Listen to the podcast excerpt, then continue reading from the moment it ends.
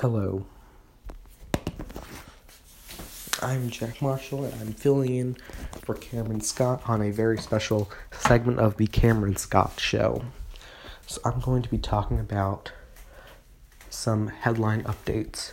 Number one, the Galveston Police Department has apologized for the controversial photo that was shared of a police officer on a horse leading a man of color with a rope, um, handcuffed.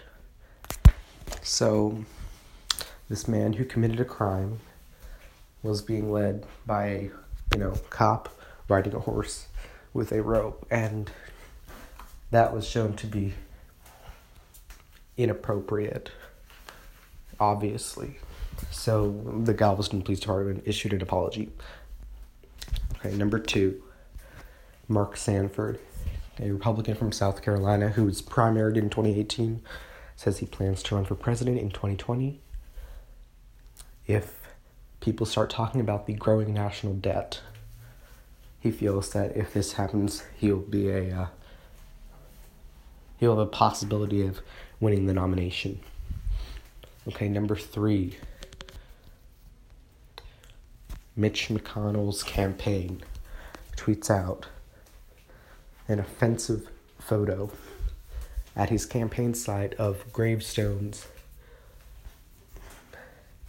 showing the names of his opponents, including his 2014 opponent Allison Lundergan Grimes with a death date of 2014, and his current opponent Amy McGrath with a death date of Election Day 2020. This has been shown to be offensive Mitch McConnell has apologized for the photo, but it is still on the Team Mitch Twitter page.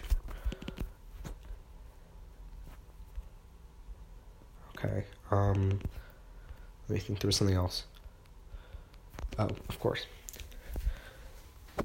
Jon Huntsman has resigned as U.S. ambassador to Russia and will return to the state of Utah potentially for a gubernatorial candidacy. And number five, I think Candace Owens has announced the release of a new book, Blackout, which is coming in February 2020. Candace Owens is a conservative political activist, formerly working with Turning Point USA, now I believe working with Prager University. All right, that's all. Thank you. I'm Jack Marshall.